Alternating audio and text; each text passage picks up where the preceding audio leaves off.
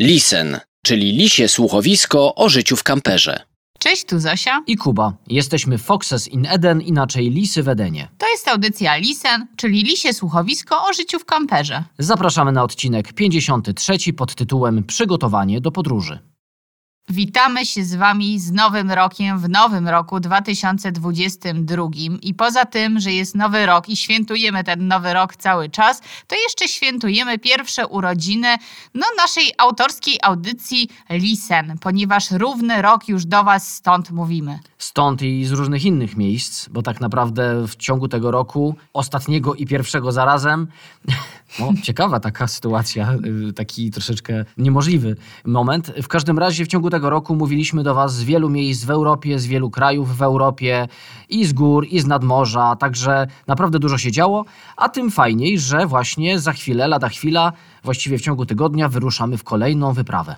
Tak, i ta kolejna wyprawa jest y, dzisiejszym tematem odcinka, no a dokładnie przygotowanie się do tej wyprawy, bo chcielibyśmy Wam powiedzieć, jak właściwie się przygotowujemy, na co zwracamy uwagę, o co trzeba zadbać właśnie przed takim dłuższym wyjazdem, mimo że no, nie do końca wiemy, jak długi ten wyjazd będzie.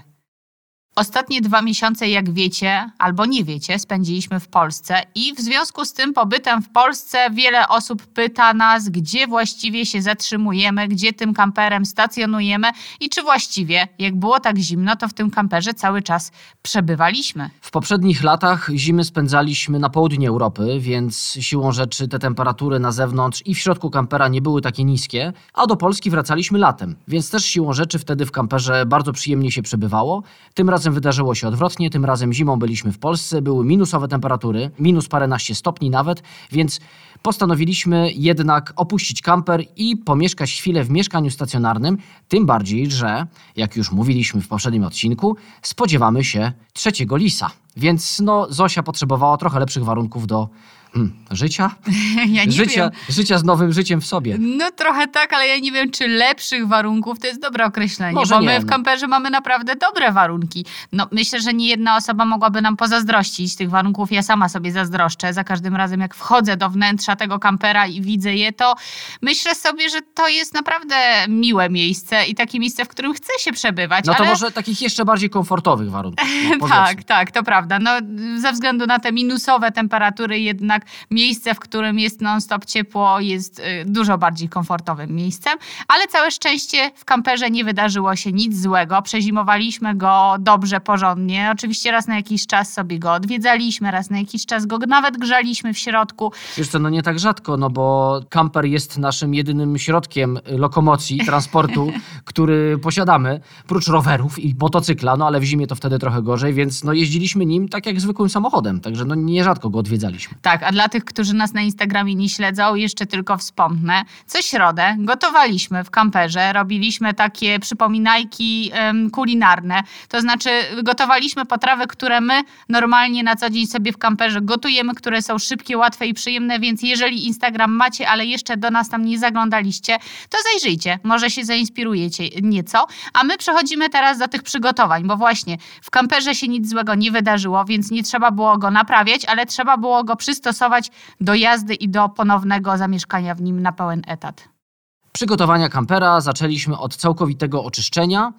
I nie tylko tutaj mówię o wymyciu wnętrza i szoferki i części mieszkalnej, ale także o wyjęciu rzeczy, które tam jeszcze były. Na przykład narzędzi z bagażnika.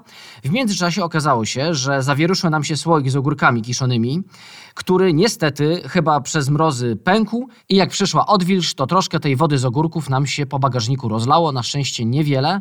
No na szczęście niewiele i na szczęście w bagażniku mamy PCV, więc ta woda z ogórków nam tam nigdzie nie mogła penetrować, nie mogła wsiąkać w deski. Całe szczęście, no ale zapach konkretny był. Ogórki kilka dni już musiały leżeć, bo widać było na nich ślad życia. Także tu, tak, nowe życie nie tylko u nas się zaczęło, ale też w bagażniku na ogórkach. Więc tutaj przypominamy i odsyłamy do odcinka, w którym mówiliśmy, jak przygotować kamper na zimę. No, trzeba to zrobić lepiej niż my, to znaczy, no, takie rzeczy typu słoiki z jedzeniem, no, trzeba wynieść. Myśmy tutaj jakoś tego nie zauważyli, no, gdzieś w jakiejś skrzynce się nam zapałętał, No niestety. no i, i tak się wydarzyło, Ja także już- nasze błędy, wasze doświadczenie. No właśnie, ja już kilka razy mówiłam, że my was uczymy na naszych błędach, wy się uczycie na naszych błędach i tutaj kolejny błąd, o którym możecie pamiętać w przyszłości. Wracając do sprzątania kampera, wydawać by się mogło, że ta przestrzeń jest niewielka i takie sprzątanie no, bardzo szybko nam minie, upłynie, ale jednak dwa dni musieliśmy poświęcić na to szorowanie tego wnętrza i tej szoferki. W szoferce nawet było więcej pracy chyba, no bo tam są takie elementy, które można powyjmować i które są mocno zakurzone i zabłocone. No tak, myśmy tego kampera w środku nie sprzątali już jakiś czas, jeżeli chodzi o szoferkę, tak dokładnie. A jakoś tak chciałem, żebyśmy wyruszyli na zupełnie świeżo, więc zakamarki pod siedzeniami nie, trzeba było posprzątać. Przy okazji też trzeba zrewidować y, takie rzeczy typu trójkąty, takie ostrzegawcze, które w razie awarii się wystawia na ulicę.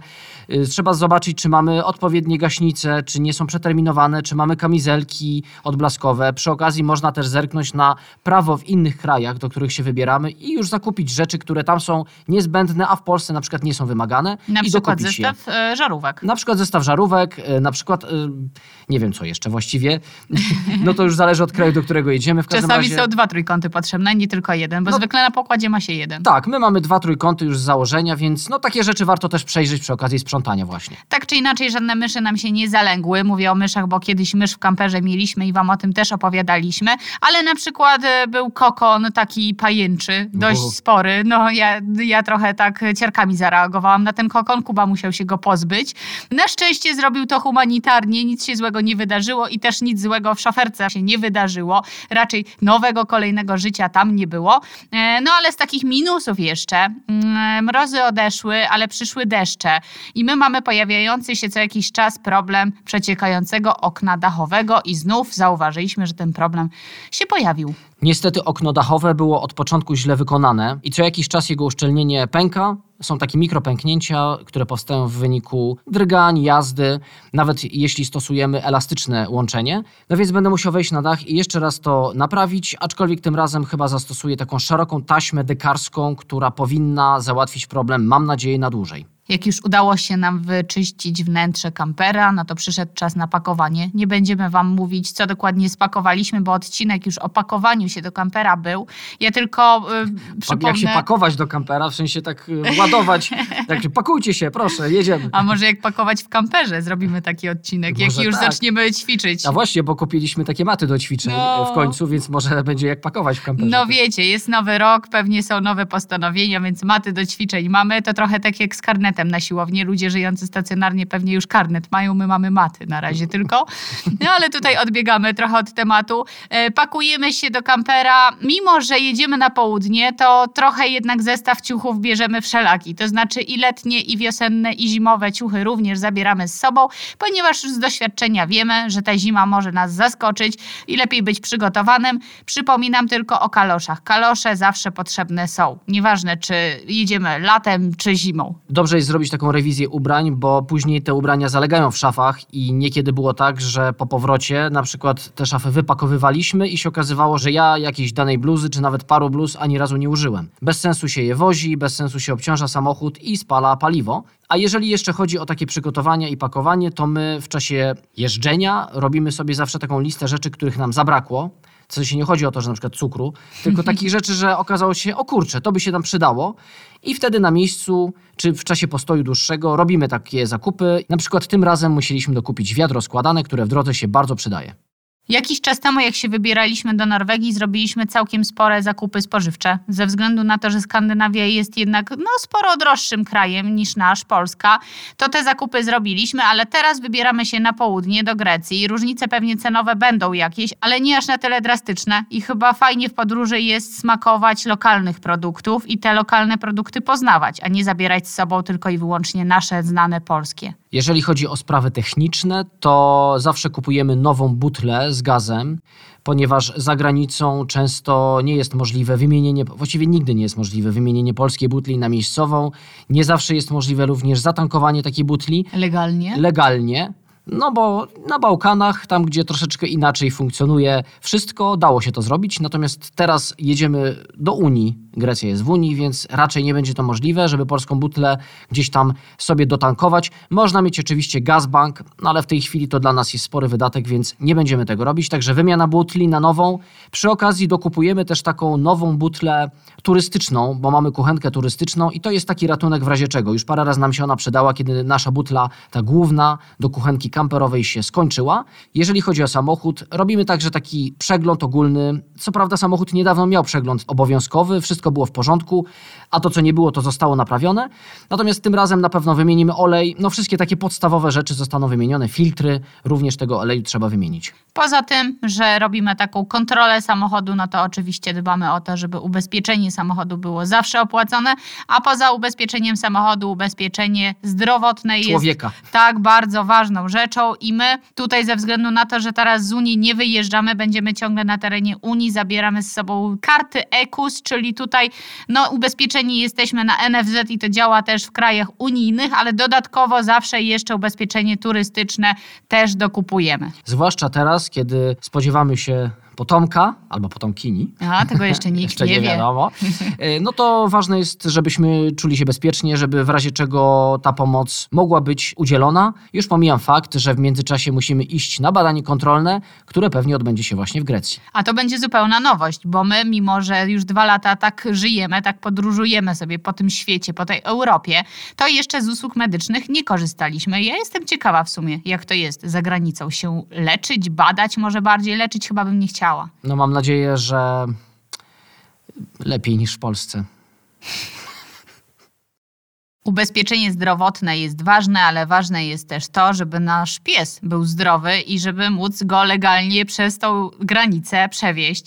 A żeby przez granicę legalnie przewieźć psa, potrzebny jest paszport na pewno, więc tutaj zawsze przed podróżą sprawdzamy wszystkie daty, terminy, czy wszystkie szczepienia już były zrobione, czy wszystkie badania były wykonane. Jeżeli czegoś nam brakuje, no to przed wyjazdem odwiedzamy weterynarza, no i dopełniamy obowiązków. Te obowiązki się różnią w zależności do kraju, do którego się wybieramy. Natomiast teraz postanowiliśmy, że cała trasa będzie przebiegać przez kraje unijne. Po pierwsze dlatego, że sytuacja z pandemią jest zmienna, jest bardzo dynamiczna i nie bardzo wiemy, czego się możemy spodziewać na granicach, a nie chcemy, żeby były jakieś nieprzewidziane, niepotrzebne problemy. Po drugie też dlatego, że ze względu na ciążę wolelibyśmy mieć poczucie, że ubezpieczenia, które wykupujemy, na pewno zadziałają i że na pewno w razie czego taka opieka medyczna będzie na sensownym poziomie. No i po trzecie dlatego, że chcemy szybko dojechać, bo naszym celem jest Grecja. Nie zakładamy w drodze, przynajmniej tej drodze w kierunku Grecji jakichś większych postojów i zwiedzania. Może ewentualnie w drodze powrotnej, na przykład spróbujemy zobaczyć coś w Rumunii. Ewentualnie w Bułgarii. Ewentualnie bo w. Bułgarii też jeszcze nie byliśmy, omijaliśmy ten kraj. A jeżeli chodzi o pandemię, to oczywiście polecamy sprawdzać, jak sytuacja wygląda na granicach wcześniej, bo czasami jest potrzebny certyfikat szczepień, czasami są potrzebne testy PCR, więc no tutaj lepiej wiedzieć wcześniej, niż być zaskoczonym na granicy, a czasami też jest obowiązek meldunkowy, więc to też sprawdzajcie. No i nie tylko tutaj mówimy o krajach pozaunijnych, bo na przykład jak teraz do Grecji wjeżdżamy, musimy taki kwestionariusz wypełnić i wpisać, gdzie będziemy stacjonować. Nie wszystko da się przewidzieć, więc mimo, że my staramy się tak pojechać bezproblemowo, to przecież w każdej chwili jakaś przygoda może nas spotkać. Dzisiaj jest wtorek, jest to premierowy odcinek, co oznacza, że za tydzień będziemy już w drodze. To będzie sam początek tej drogi w stronę Grecji, ale na pewno zaczniemy już zbierać nowe materiały na nowe filmy na YouTubie, więc serdecznie zapraszamy na nasz kanał na YouTubie Foxes in Eden.